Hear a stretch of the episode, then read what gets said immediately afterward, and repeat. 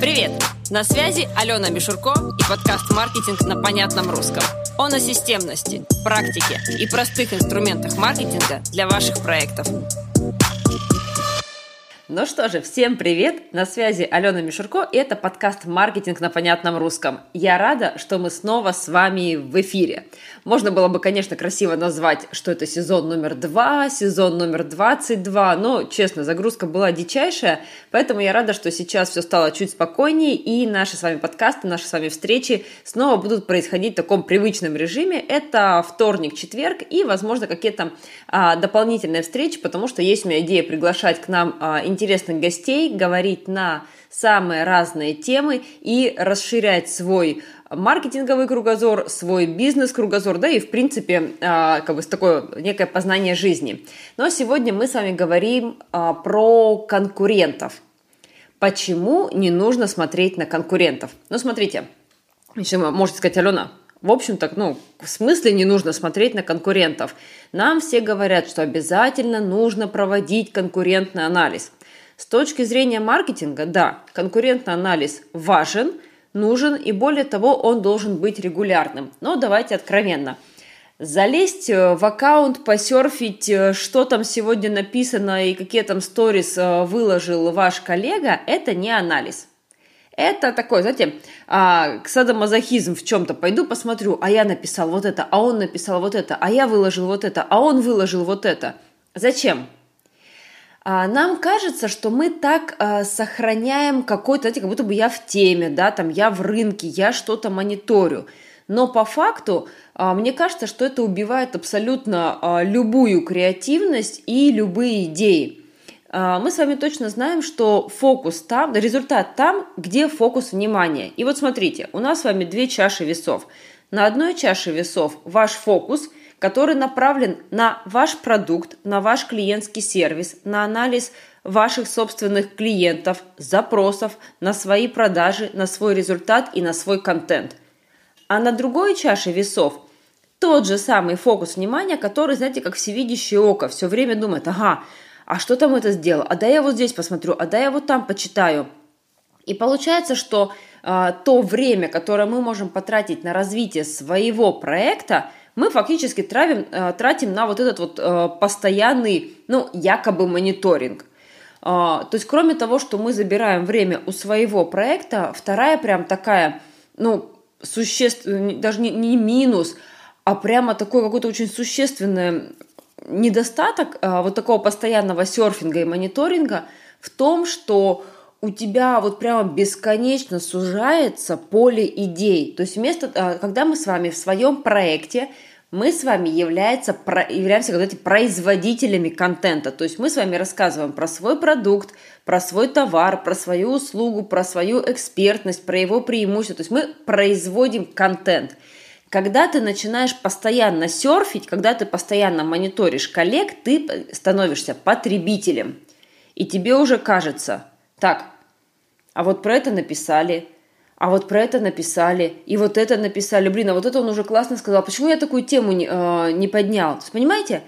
Вместо того, чтобы э, говорить, блин, вот это классная идея, нужно ей поделиться, э, нужно про вот это рассказать. И вот, а вот здесь вот вопрос шикарно мне в директе задали, нужно обязательно там на, этом, э, на основе этого вопроса пост написать. Нет, Вместо этого мы начинаем а, входить в постоянное сравнение и уже а, становимся настолько активным потребителем чужого контента, что это мешает производить свой собственный. То есть нам кажется, что если мы так пристально смотрим за коллегами, то и, конечно же, наши покупатели делают то же самое. То есть они также подписаны на 28 аккаунтов э, ваших конкурентов, их пристально читают, пристально мониторят, помнят все, что, о чем они писали э, три месяца назад и о чем они говорили вчера – и ваш контент э, для них уже будет неинтересным. Но ситуация в том, что так э, ведут себя вот только те, кто находится в вот этом постоянном сравнении. Любой нормальный человек, любой нормальный клиент, он не занимается таким серфингом. Вы можете быть вообще там единственным стилистом, единственным флористом, единственным таргетологом, на которого подписан человек. И он в душе не знает, что говорят остальные. Он доверяет вам, Он доверяет вашему опыту, и он доверяет тому, что вы говорите. И ему интересно читать то, что вы говорите. А вот этим вот постоянным а, беганием и сравниванием мы себе это все обрубаем, и у нас получается такая, знаете, а, контент-вакуум. О чем говорить, если все вокруг уже сказано? То есть это вот прямо как бы ну, вот большие минусы э, того, что во многих э, сейчас каких-то моментах называется анализом конкурентов. Да, и что мне скажете, как быть, вообще не смотреть? Смотрите, на самом деле, во-первых, да, попробуйте. Вот э, у меня есть отдельный аккаунт, э, такой, где-то на задворках сознания а, где у меня собраны в подписках коллеги по рынку, за кем я посматриваю. Я за ними смотрю не каждый день и даже не каждую неделю. Захожу туда, но в лучшем случае раз в месяц. Могу раз в, в неделю зайти посмотреть, когда у меня на это есть время.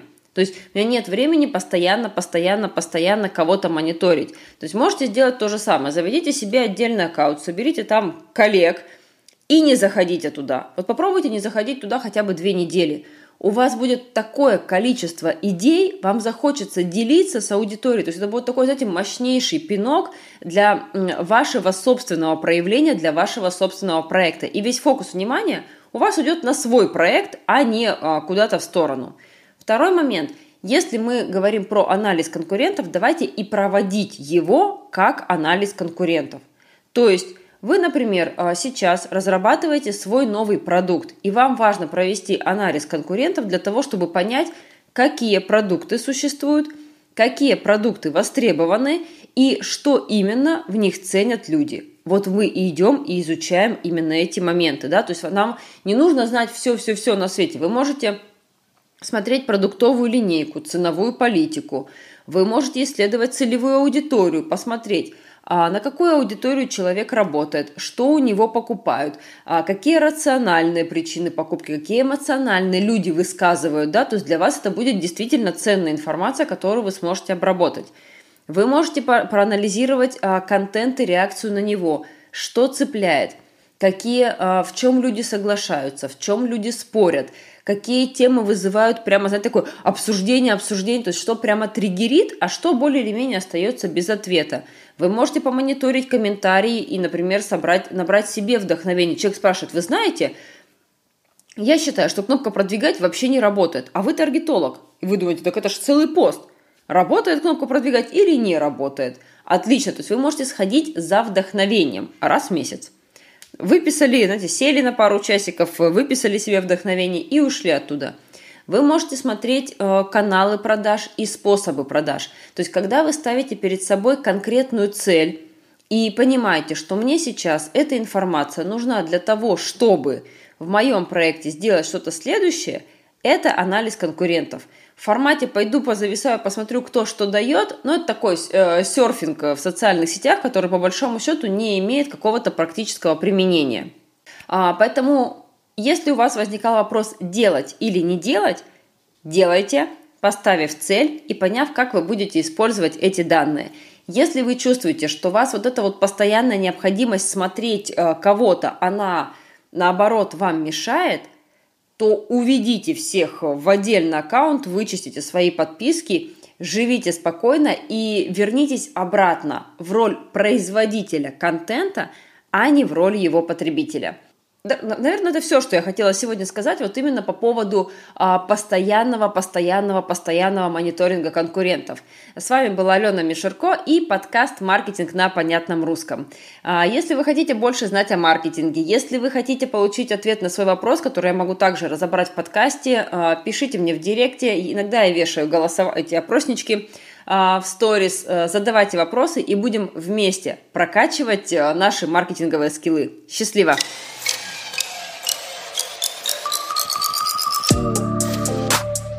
Маркетинг на понятном русском. На понятном русском. Маркетинг на понятном русском. Маркетинг на понятном русском.